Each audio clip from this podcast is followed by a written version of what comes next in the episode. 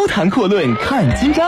书海纵横寻珍宝，古今中外说一说，八荒四海任逍遥。湖南脱口秀，就说不一样的事儿。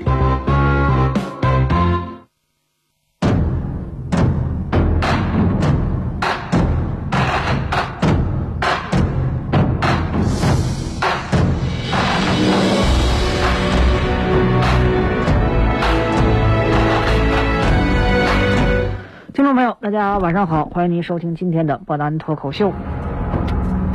我们常说这一个人呢，忍耐到一定程度呢，其实啊，时间长了之后，在某种程度上，他的性格啊，甚至乃至于他的做事风格和方式，都会发生一些异变。某种程度上来说，武则天啊，他后来做事被很多人评价为极其极端，甚至开始有一些丧失人性的这个苗头啊，什么原因呢？跟他忍耐的很长时间确实有一定的关系。总而言之啊，我们说呢，上一次就提到武则天通过各种手段和方式，想办法让大权呢维持在自己身边，同样呢也把理智维持在自己身边。这种做法呢，一方面能够让武则天保全自己的实力，另外一方面呢，也能够不断的加深理智对自己的信任。我们都说呀，这个男人和女人之间的关系啊，网上就说呀，这个男人喜欢的女人呢，其实千奇百怪，有胖有瘦，有高有矮啊，这个根据自己的口味不一样，喜欢的类型也不一样。但是有这么一种人啊，这可以说是大部分男人基本上都会喜欢的。那什么样的女人呢？就是能够帮助自己成功的女人，并且还要加一个不爱多管闲事的女人。你就想象一下啊，李治呢身边有一个像武则天这种参政，能帮你处理事儿，但是不乱政啊，我不管事儿，有权啊，但是我绝对不专权的媳妇儿啊，可以说哪一个手握大权的皇帝会不喜欢的？当然呢，我们想啊，这现实的诡异之处在于什么呢？管得宽的女人啊，其实在某种程度上来说对你是真爱，但是那些一味迎合啊，处处显得不爱你事儿，让你觉得特别完美的时候，恰恰就说明啊，他实际上是另有所图的。古往今来啊，不一而足，无数的例子证明事实就是这样。所以说呢，武则天确实很能忍，但毫无疑问，这也是他最后几次的隐忍和背锅了。后面随着李治的身体情况是每况愈下，武则天的这个野心啊，也开始急剧的膨胀。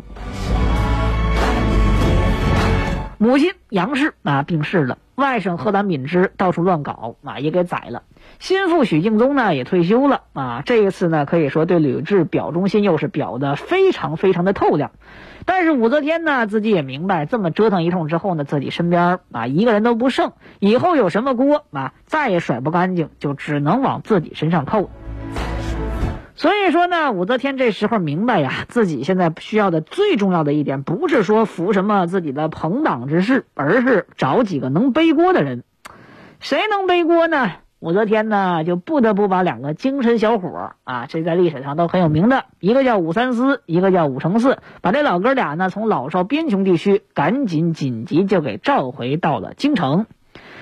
当然，这俩小伙的爹呢，之前都提过了，一个叫武元庆，一个叫武元爽，都是武则天同父异母的哥哥。当然呢，这俩哥哥是标准的，不是什么好玩意儿啊，这个人品人性都是缺德到家，带冒烟，可以说到了极点了。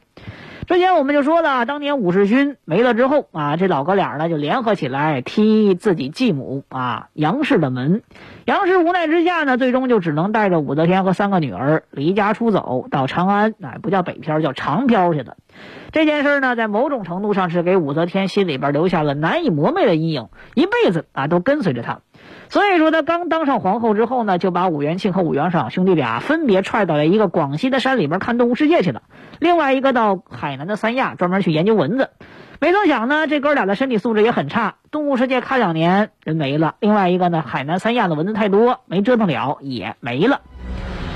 可以说呢，武三思和武承嗣这哥俩虽然说是这俩混蛋哥哥的儿子，但是毕竟有一句话叫什么，叫毛豆子烧豆腐，好歹都是自己人，本是同根生，相煎别太急，差不多就行了。没人可用，武则天呢只好就将就这么用上。当然李治呢还是跟以前一样，我不会说因为你天天表忠心我就放松啊，还是时刻压制着武则天。五三四五乘四我是给你带回来了，但是给你多大权力那不可能。一个呢给你做个右卫将军啊，属于禁军的一个小头目，另外一个做了秘书监、呃、秘书监是啥？那就是大唐帝国国家图书馆的馆长。呃，这俩职位吧，你说低肯定不低，后这个这个俸禄肯定是低不了，但你说多高没有多大权力。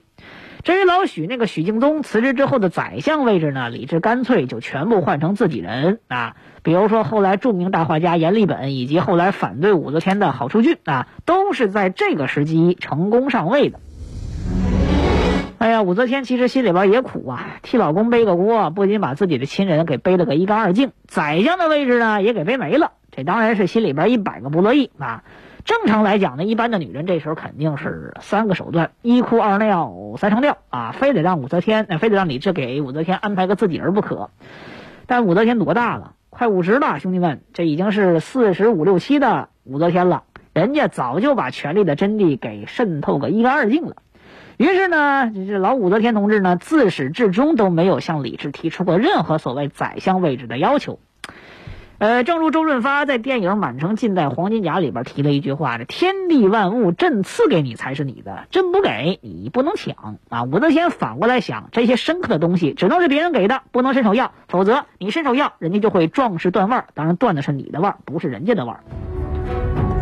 呃，这中雍正王朝里边的这个乌斯道呢，可以说这也是提了一句叫“争乃是不争，不争乃是争，夫为不争，天下可谓莫与能争”。这话说着呀，其实就跟个绕口令似的。那多少人因为参透了这句话，功成名就啊！当然，也正因为多少人参不透这句话，而最终结果就是身败名裂。当然呢，我们说呀，永不称霸和积极有为这俩词儿呢，放在今天是不矛盾的。不争不抢也不代表我啥也不想要啊。武则天虽然说没要求李治给自己提拔个自己人当宰相，但是呢，他就想办法让李治提拔一下我自己。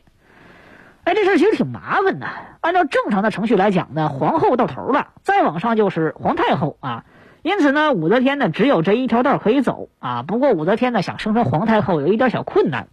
这需要李治两个条件：第一个，要么提前退休，要么我就把李治给整死。显然呢，李治既不想提前退休，也不想到地下去找自己老爹谈心。面对这样一个看起来根本就没有办法破解的难题呢，武则天啊，用他绝顶聪明的政治智慧，硬是在没有路的地方，我硬生生刨出来一条康庄大道啊！我改名儿，李治啊，皇帝嘛，叫什么皇帝啊？叫天皇啊！自己呢，那就名正言顺的，我不是皇后了，叫天后。当然呢，我们说现代人看起来呀，这次改名呢，只不过就是一场所谓自欺欺人的自嗨游戏而已。你就算改成个玉皇大帝、王母娘娘啊，你对自己的治国天下是一点用都没有。但是你要知道啊，对古代人、封建社会，尤其是这些封建社会统治者来说，天皇和皇帝、天后和皇后代表的意义可就完全不一样了。当然，这个天皇跟日本天皇完全不是一回事啊，这得先说明一点啊。首先，我们说最高统治者的名字可不能乱改啊，夏朝老大不叫王，也不叫帝，叫什么？叫后。帝这个词儿从哪儿来的？商朝老大啊，这才开始改成帝。周天子呢，两个，一个叫天子，一个叫王啊。直到战国啊，礼乐崩坏，战国诸侯擅自称王之后呢，于是周天子干脆就改名叫天王啊。始皇帝啊，横扫六国之后，认为自己就是德兼三皇，功盖五帝，怎么办啊？这这皇也容不了我，帝也不够用啊，干脆我就自称叫始皇帝，第一代皇帝。其实呢，从秦始皇称皇帝到现在为止，李治这一代将近一千年了，你现在又改名字啥意思？你是想跟夏商周一样来一场不流血的变化吗？除此之外呢，我们说你今天能开创先河称天皇天后，明天呢你就能够开创另外一个先河，我把你天皇扔一边去，我自己称皇帝。所以说呢，惯例这东西说白了叫啥？用来打破的，有了第一次啊，后边就会有无数次。其实呢，我们说改明白还改名还能释放出一个信号啊，就是李治呢，既然同意你，说明你对武则天深信不疑啊。虽然没让武则天的人当宰相，但武则天依然是距离李治身边最近的人啊。我同意给你打破先例啊，不顾别人眼光，就说明我信任你。最后一点也很重要啊，这古人呢是非常迷信的啊，名字跟八字五行要相匹配，改名意味着改运气。武则天两个字意思是以天为法治理天下，所以武则天呢对天这个字是特别的迷信，认为带个天就能给他带来好运。现在呢人家准备叫天后啊，以后他当了皇帝第一个年号我们要知道叫天寿啊，在洛阳建了一个大宫殿叫通天宫，以全带这个天。哎呀，这其实呢很多人就就有一个疑问啊，这个有些时候呢我们说呀，为什么在古代啊，虽然说科技呢不是特别的发达啊，有些时候呢我们说最关键的一点就在于他们解释不了很多事情啊，说来说去就是会希望啊有这么一点精神寄托。我们说信者恒信，不信者看看就好啊。武则天的故事呢实际上从某种程度上它的根源就在于此。在确定把皇帝和皇后改成天皇天后之后呢，为了确保理智不拒绝自己啊，于是武则天呢又把这个上市计划书给包装了一下，人家先把李治的七辈祖宗全挨个请出来啊，追封他们为什么神皇帝、光皇帝、神皇后、德皇后，总而言之啊，这个一听就是特别牛的称谓，一个不留全给怼上去了。到最后呢才轮到李治和自己啊，至于为啥叫天皇和天后，他也给出一个很好的理由，叫避讳啊，祖宗叫皇帝，你也好意思叫皇帝啊，你不得避呀，对不对呀？这李治听武则天这么一忽悠，哎，还真明白就是这么个理儿啊！一分钱不花，我还给自己升个级，最关键的是，我老爹地下有知，还能给祖宗长脸，还能哄我老婆开心，普天之下还觉得我这个皇帝特别厉害，那一箭恩雕，我为啥不干？于是啊，这一通穷折腾和穷白活之后，公元六百七十四年中秋节，李治下诏把自己改名叫天皇，武则天变天后，大赦天下，年号又改叫上元。而且呢，还得说一句啊，为什么刚才伯南说说这个天皇跟日本天皇没关系？很简单，日本那个天皇就是从这个时候从唐朝引进去的啊。说白了，我们依然啊是他们的上辈儿。武则天没想到啊，这计划居然这么顺利啊，压抑了好几年，这时候终于是得以高兴一下了。但是他也万万没想到，一个更大的危机正在前方等着他。李治何许人也？我让你随愿，我就会办几件让你吃绿头苍蝇一般的恶心的大事件。当年农历九月七号，也就是武则天改名叫天后之后的二十多天里边啊，李治干了一件什么事儿？人家突然下诏恢复要长孙无忌的官爵全部都官复原职啊！当然长孙无忌人没了，你尸体不还在贵州吗？我给你运回长安。我还给你安葬在李世民的旁边，并且让长孙无忌的长孙子啊长孙毅继承了赵公爵的位置。整整十五年，长孙无忌的这个案子终于得到平反，但是武则天则嗅到另外一股味道，这叫晴天霹雳呀、啊！当年让武则天啊最难受的就是长孙无忌，让长孙无忌一家差点死无葬身之地的也是你武则天呐。高谈阔论看今朝，书海纵横寻珍宝，古今中外说一说，八荒四海任逍遥。湖南脱口秀就说不一样的事儿。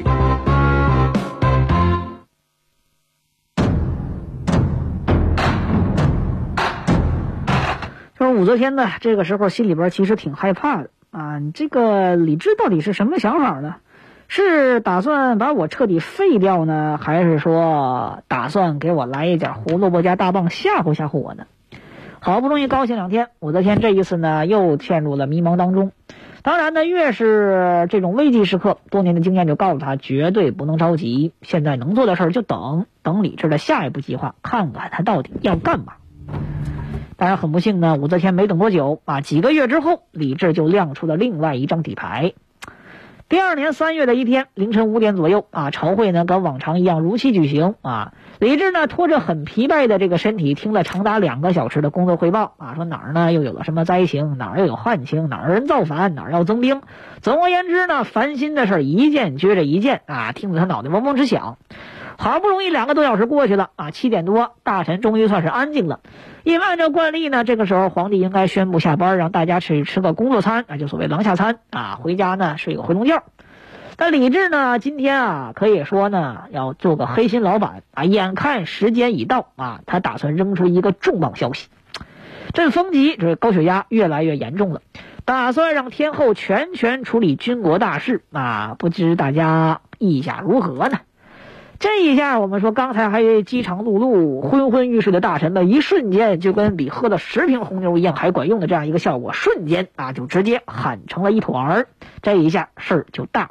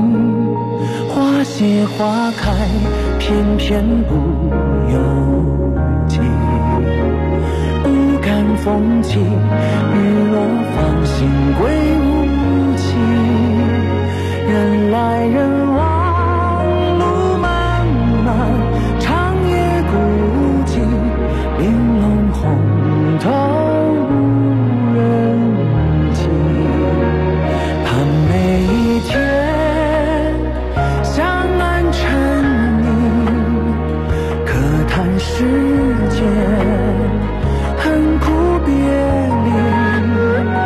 一念悲。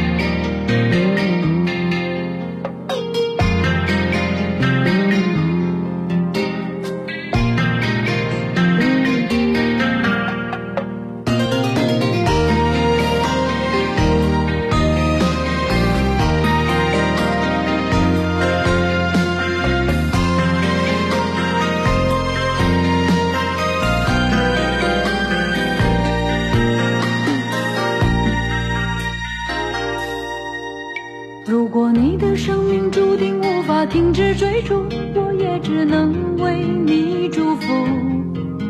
如果你决定将这段感情结束，又何必管我在不在乎？如果我的存在只是增加你的痛苦，为何你不对我说清楚？莫非我早该知道我将要孤独，在我们相识的最初，你走你的路，直到我们无法接触。我也许将独自跳舞，也许独自在街头漫步。你走你的路，用我无法追赶的脚步。我也许将独自跳舞，也许独自在街头漫步。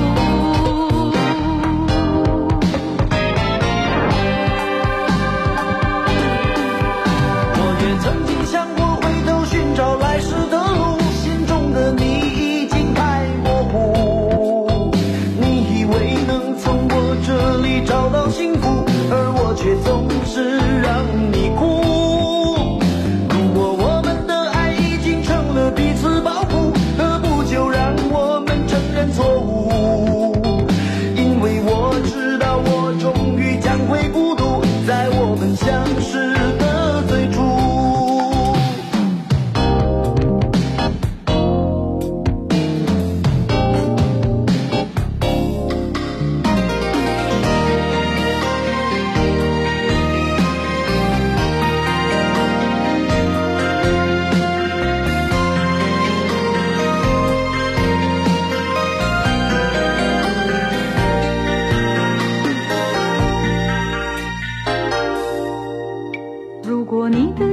注定无法停止追逐，我也只能为你祝福。